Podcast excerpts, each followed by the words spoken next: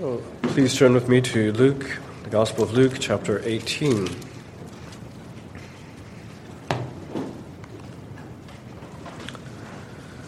We'll pick things up in verse 9.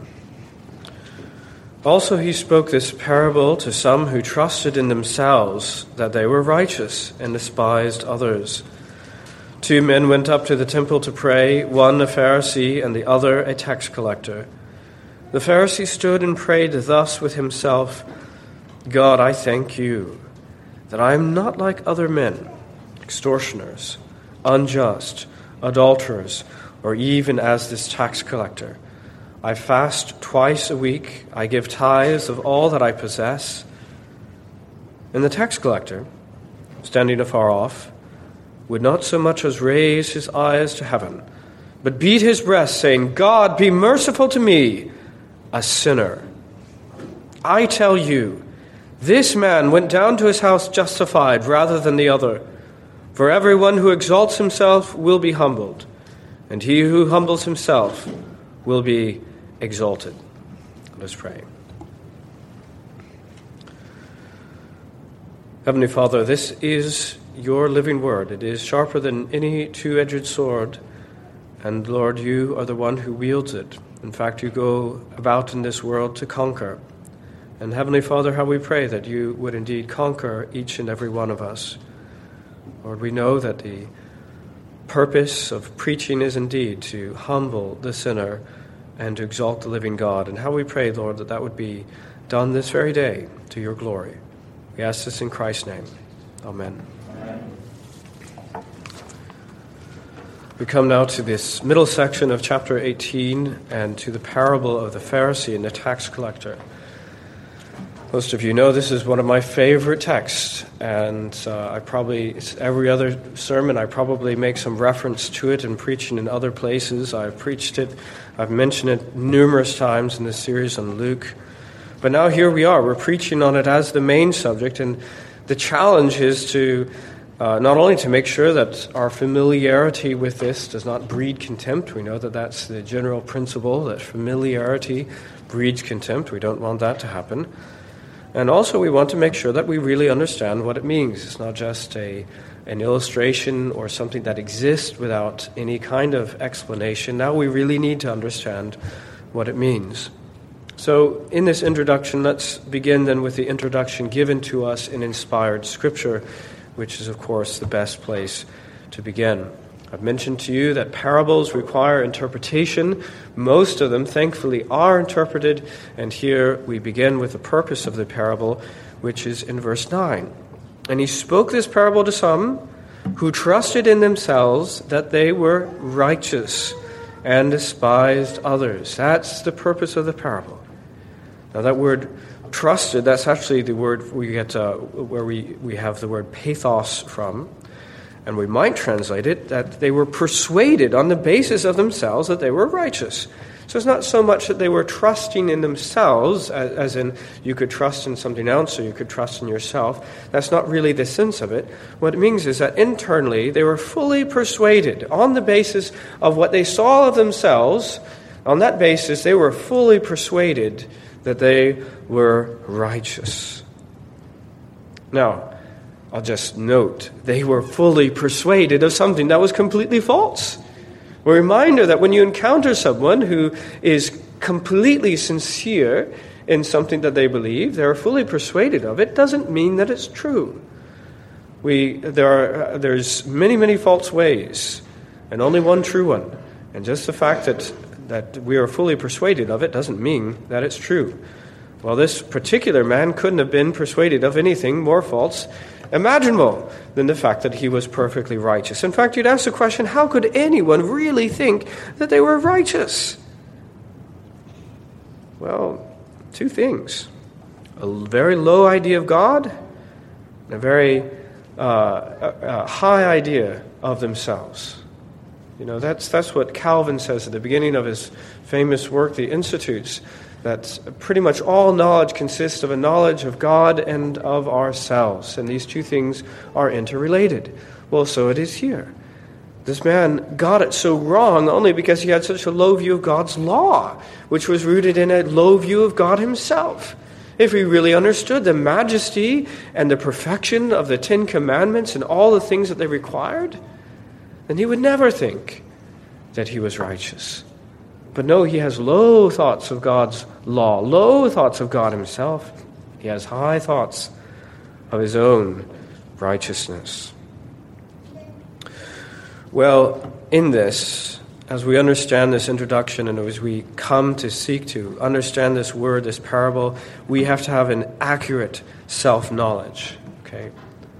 We have to, in that way, when we say accurate, what I mean is that we come to have the same view of ourselves that God does, you see.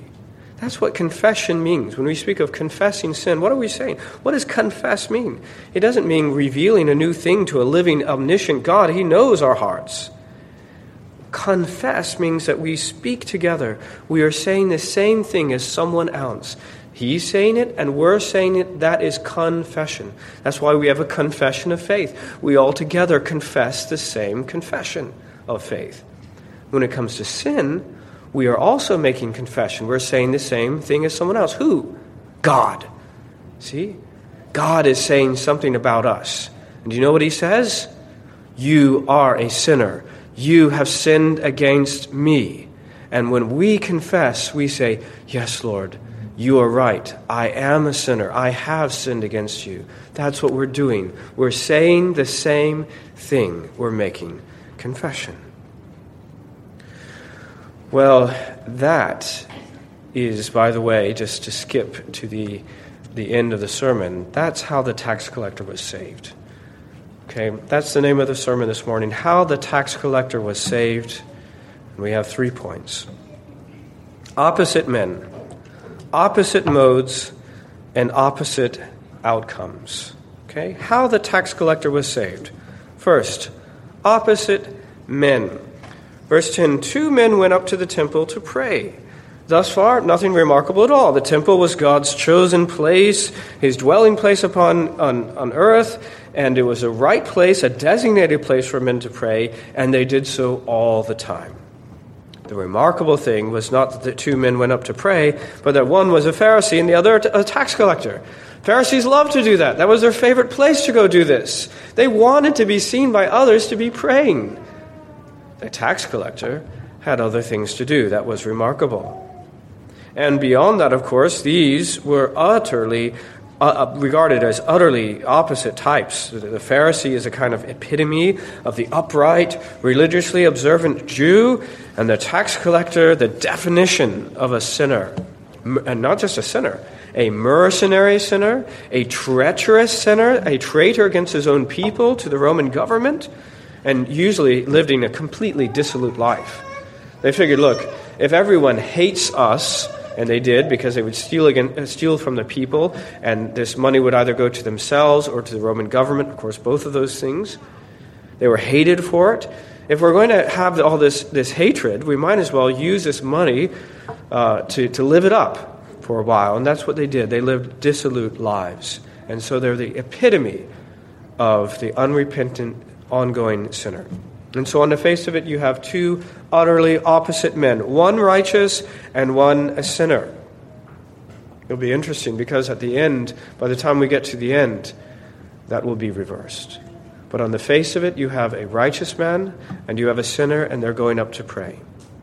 But even though even though they're opposites, let us not forget that there were yet two men. Two men went up to pray. And what I want to say here is that the basic human condition cuts across all the circumstances. It's universal. Among ourselves, we sometimes think of people being so very, very different. But in God's eyes, He looks at us and says, I've created you in my image. Male and female, He created us in His image. We are made in the image of God. It's universal. And beyond the universality of our being made in the image of God, we're fallen sinners. What is our condition? Well, we're just men. Men and women made in the image of God, fallen mankind, fallen from that, and we are sinners in the sight of a holy God. And that's, that's, that cut across, it cuts across all of our circumstances. It's completely universal. That's why I can preach the gospel to you. Some of you, I don't know. You've come for the wedding. I don't really know you. I met a couple of you at the, at the table. I don't know the rest of you. How can I preach to you? Because your situation is the same as anyone else's on this earth spiritually. You fall into one of two categories. You're either unrepentant sinners or you're repentant sinners, saved in Christ. In either case, you are sinners before a living God. And so I know how to speak, I know how to preach. I have a message for you because you are men and women made in the image of God. Two men went to pray. And secondly, they had these opposite men, but secondly, they were opposite modes. Opposite modes. Now, what is a mode? Well, there's, there's lots of uses for that concept, but sometimes I think of it in terms of calculators. Maybe you've seen a scientific calculator, uh, and, and there are different modes. Okay? Now, you can type in the very same numbers, and you can get utterly different results, completely different results, depending on which mode that you use. Right? If you have this sort of normal mode, and then you can click on it, and maybe there's hexadecimal or binary or something like that, or various other kind of modes, and the numbers could not possibly be any different, any more different than what they are when you change that mode. And you say, is this a different calculator? No, it's the same calculator but you're interacting with it with different modes. It changes the rules of operation, and you get utterly, completely different results from it. Well, these are two men, and they're praying to the same God, but they're doing so using two opposite modes. Okay? Two modes you can come to God to the mode of justice and the mode of mercy. The Pharisee came in the mode of justice. Verse 11 The Pharisee stood and prayed thus within himself God, I thank you that I'm not like other men, extortioners, unjust, adulterers, even as a tax collector. You see his uh, understanding of himself. He is not there to ask for mercy at all. Rather, his expectation is that he is already where he needs to be, and he is rather pointing out to God those who are less. He goes on in verse 12 I fast twice a week. I give tithes of all that I possess. Why these items? Why not some other items of the law of God? Why does he particularly bring up the fact that he is fasting and give giving tithes of all he possesses? Well, he is, first of all, he's assuming that he's done all the other things, the righteous requirements of God's law. These are things that Pharisees thought that they were doing above and beyond the requirements of the law. Everyone, the common rabble, they, had, they followed the actual dictates of the law, but they did even more. These were works of supererogation. Right? I fast twice a week. The Bible doesn't say to fast twice a week. The only command I know of is once a year, and then as special occasion might, might, might demand.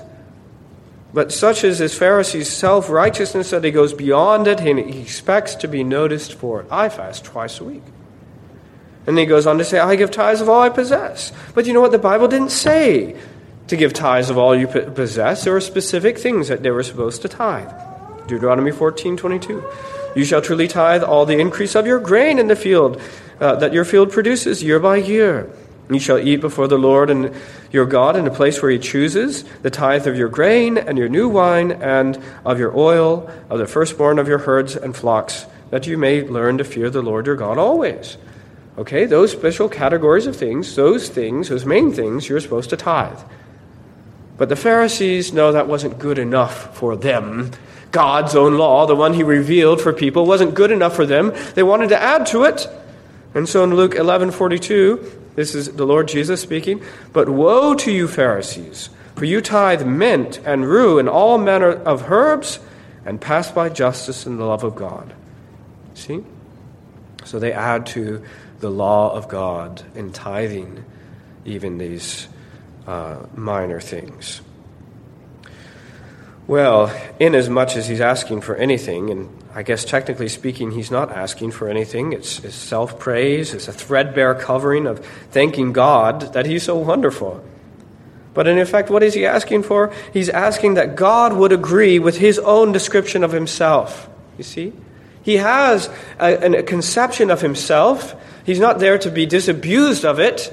He thinks he's wonderful, and he goes into the presence of God, or so he thinks, And he says, Lord, I expect you to agree with my conception of myself. I'm wonderful. You do agree with that, don't you? And that God would agree with his description and that he would, in justice, render the appropriate judgment. Because if that were true, if he really were so perfect that he kept all of the law of God perfectly, and to add to it some other things on top of that, what would a just God give to him? Well, the just God would give to him eternal life and many rewards besides. If there was such a person who, who fulfilled every aspect of the law and then beyond it, did things in addition, well, surely he would be rewarded of a just God. Now, we can say, in point of fact, that is what happened with the Lord Jesus Christ, right? And he was the only one who actually kept all the righteous requirements of the law on his own behalf, and then beyond that, of course, he laid down his life for his own people. Did not have to do it. He was not under any requirement to do it. There is no law that says that you need to die for your, your, your friends, for your people. But the Lord Jesus Christ willingly laid down his life for that. And he has received, of course, everlasting glory from the Father for having so done. Well, the Pharisee, of course, problem with him, as we'll see, he doesn't quite live up to that. But he is expecting the button he has pressed on, the, the, uh, on this calculator as it was was I want justice. Give me justice. Here's what I am, and I'm expecting an answer based on this mode of justice. The Pharisee expects justice, but B, the tax collector asks for mercy. These are opposite modes. He says, in verse 13. The tax collector standing afar off, think of that again. He's not coming to the, the very closest part of the, the temple. He doesn't think he's worthy of that. He's standing afar off, would so not, not so much as raise his eyes to heaven, which would have been the normal mode of prayer for them uh, as, as this, would not so much as raise his eyes to heaven, but beat his breast, saying, God be merciful to me, a sinner. All these things are really important because he's not just saying these words, he's not just mouthing these words, it is flowing from his heart. He really believes this. He really believes that he is this low. He doesn't belong in the center of the temple, he belongs way on the outskirts of it. He doesn't belong in the presence of a holy God he is afraid even to lift his eyes up to God with his burning, his eyes of burning holiness, looking upon men and women in his perfect law and his righteousness and justice. Doesn't he want to look up? He believes what he's saying. And by the way, that word a sinner has, I guess it has to be translated that way, but actually it's the sinner in the Greek. God be merciful to me, the sinner. Because that's the heart of those who are truly repentant, those who truly know themselves to be sinners. They don't think of themselves as one among many. They think of themselves as singular, as the, the worst case. That's just what Paul says in 1 Timothy 1.15. This is a faithful saying and worthy of all acceptance, that Christ Jesus came into the world to save sinners, of whom I am chief. He does not come and say, I'm a sinner, yes, but there are worse than those. He says, No, I'm, I'm the worst. He's not wrong. And he's not asking God to agree with his own inflated estimation of himself. That's what the, the, the, the, Pharisee did. God, here's who I am, who I think I am. You'll surely agree with me. No, it's the opposite. He is instead agreeing with God's evaluation of him. He agrees with God's evaluation of him as a sinner, and he knows what he deserves condemnation. And he goes, as it were, and he presses the button, the mode button. He changes the mode, he presses it as hard as he can and, until it, it changes from justice to, to mercy. And that's what he asked for. God be merciful to me, a sinner. You see, on, on that, if you're in justice mode and you, you say that you're a sinner, the answer that you get is hell, eternal hell, judgment. Okay? But, but if you're in mercy mode, you get something else from God if you say that you're a sinner. Now, if you say that you're righteous in mercy mode, what do you get? Nothing. But if you say that you're a sinner, worthy of the very worst, then that's what you get is mercy. Get mercy. And that's what he's asking for. And that's the thirdly and finally, the, the, that's the opposite results. Verse 14. This is Jesus' affirmation. This is Jesus' uh, explanation of these things. I tell you, this man went down to his house justified rather than the other. Again, people around would say, There's a righteous man. He's going up to pray. And you see, he, he's proud. He has nothing to hide from God. He's there in the, the very middle and central part of the temple. He surely went down to his house justified. And the other man, this tax collector, there he is. He's not even willing to lift up his head. Surely he went down to his house in the same condition. But it's opposite. It's opposite. I tell you, this man went down to his house justified rather than the other. I tell you that, Jesus says. So you don't make any mistakes, so you don't have any misconceptions. You take it from the Lord Jesus Christ. This man was justified. It's the very same word as we use theologically for justification. He was justified in the sight of God. He was a sinner, yes. He was a sinner, yes, but through his, through his confession, through his trust, through his coming to, Christ, to, to God in, in mercy, and of course, any, any Jew would have understood that there is a Messiah through whom that they receive this mercy. They put their trust in the, the coming Messiah, the Lord Jesus Christ. On that basis, he is justified, but not the other, rather than the other. Because, of course, that man was very mistaken, wasn't he? He wasn't so perfect. No one is. We're going to see just in a moment. No one is. And he received nothing from God. And in fact, rather, this principle he ends with For everyone who exalts himself will be humbled, and he who humbles himself will be exalted. Because that's the thing. These are not just two, just, you know, take your pick which mode you want to interact with God with. You understand that this, this God of ours, the one true and living God, he is in the business of humbling those who exalt themselves. The heart of Satan is a heart of pride. He wanted to lift himself up and exalt himself to the place of God himself, and God is in the, the business of crushing that. And so it is with every other human sinner who rises up in pride and says, I'm so wonderful. God says, I stand to oppose you. Now, you may think that you're bigger than God, but I, I guarantee that God will win. And we, in our pride, stand up against God. He says, I will. I will find a way to humble you. But on the other hand, those who humble themselves before God, it's, it's like what Jesus says this, this rock. Some are going to stumble on that rock and fall down. They used to be prideful, but when they encounter Christ, they fall down in their face, and now they're humble. But there are others who will not, in such a way, come before Christ, and they will be crushed to powder by that same stone, by that same rock. Everyone who humbles himself, or exalts himself, will be humbled, and he who humbles himself will be exalted. And so they have these opposite results. Opposite men using these opposite modes of approaching God, and they, re- and they receive these opposite results.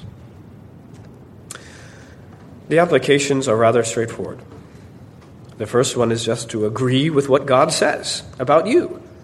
Just, just agree. You are a sinner. That's what he says. Romans 3 9. What then? Are we better than they? That was the thing. He said it was about these people who exalted themselves and, and despised others. And believe it or not, that is rife. That is not the, the last time on the face of the earth that anyone ever exalted themselves and, and despised others.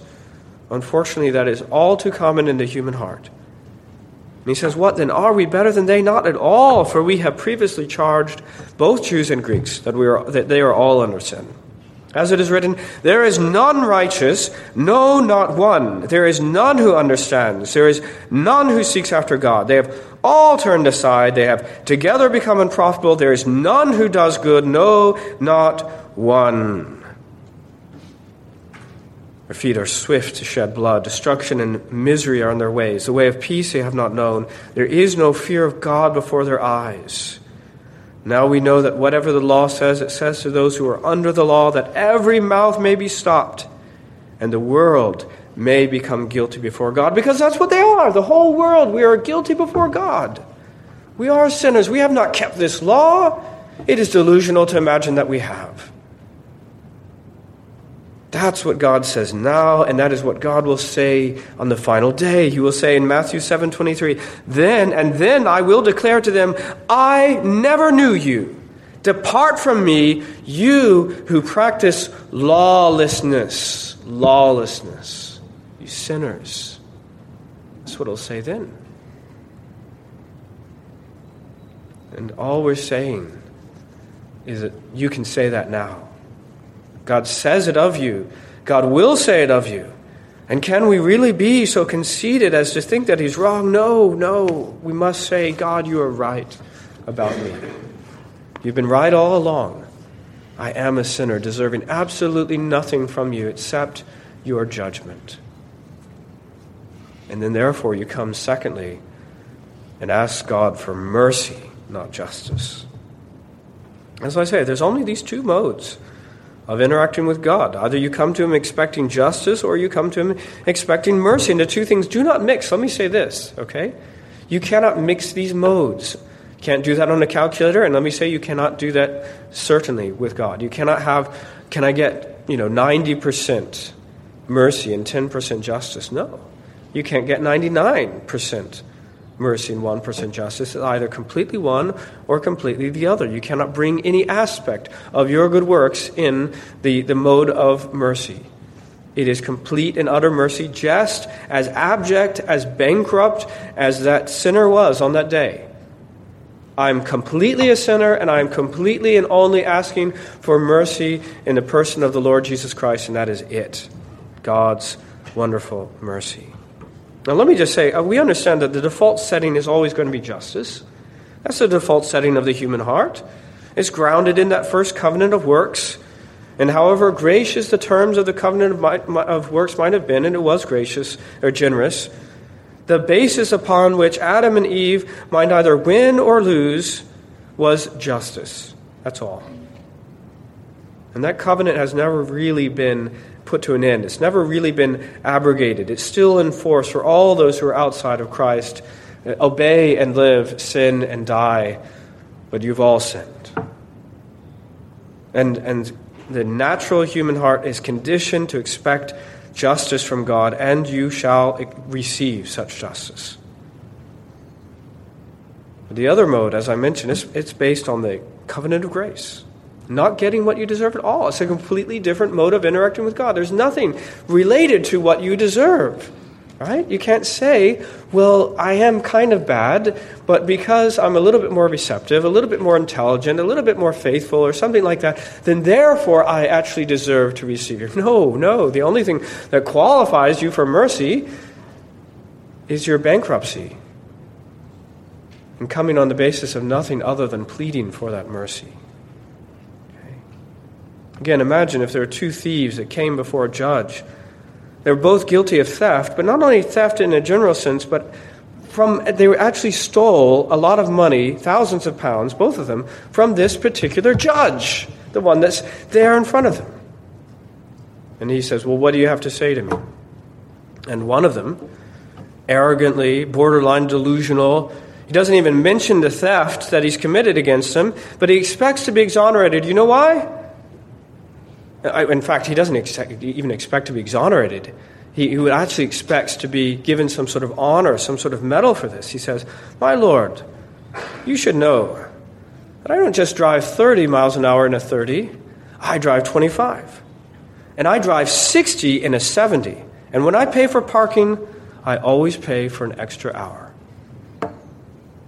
Doesn't even mention the fact that he has stolen from this judge. And he expects that his trivial, made up things that no one's even asked him to do are going to more than make up for these other things. See? Well, brothers and sisters, if you've not been worshiping the living God with all of your heart, mind, soul, and strength, you have been stealing from the very judge of whom you're expecting to receive some great justice from. Your only hope is to ask for mercy and not for justice from him. And then finally, I would say we should worship such a God because that's a great use of it. When we find out that God is merciful, it is something that we should worship. Isn't it a wonderful thing that our God is so merciful? You know, in Exodus, when, he, when God reveals himself to Moses, Exodus 34, now the Lord descended in a cloud and stood there with him Uh, stood there with him and proclaimed the name. What is the name of the Lord, anyways? He's going to proclaim the name of the Lord. He's going to reveal his identity to Moses. Here's what it is the Lord passed before him and proclaimed, The Lord, the Lord God, merciful and gracious, long suffering and abounding in goodness and truth. Keeping mercy for thousands, forgiving iniquity and transgression and sin, and by no means clearing the guilty visiting the iniquity of the fathers upon the children and the children's children to the third and fourth generation. As part of the, the revealed character of God to his people, when he opens his mouth to declare who he is, after he gives his own covenant name of the Lord, he says the word merciful. And then after that word merciful, he says the word gracious. Goes on even in verse 7, keeping mercy for thousands. What do we do in the face of such a merciful, holy God? Yes, He's a holy God. He goes on to say that He doesn't clear the guilty.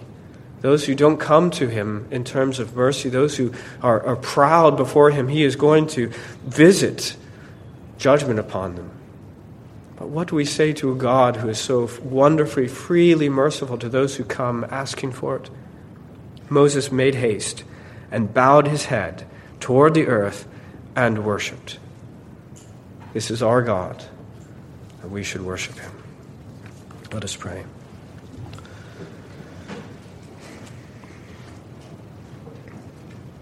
Heavenly Father, you have spoken these words to us. You have dictated this parable through the Holy Spirit, the Lord Jesus Christ Himself, having spoken it. You have declared these words as you revealed yourself to Moses, that you are truly a merciful God.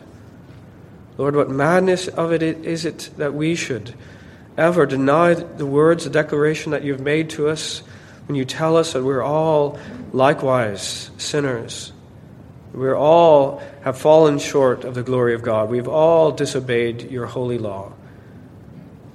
What madness to imagine that we haven't. And instead of listening to this wonderful revelation that truly you are a merciful God to those who come seeking mercy, rather to come wanting justice. Heavenly Father, perish the thought. How we pray, Heavenly Father, that we would now and forevermore, always and only, interact with you on the basis of mercy, because we have heard that you are a merciful God. And how we pray that each and every one here, young and old, might receive mercy from this merciful God. And Lord, through the Lord Jesus Christ, be found in Him, not having their own righteousness, but rather the righteousness that is given through faith in Christ. We pray it all in His name. Amen.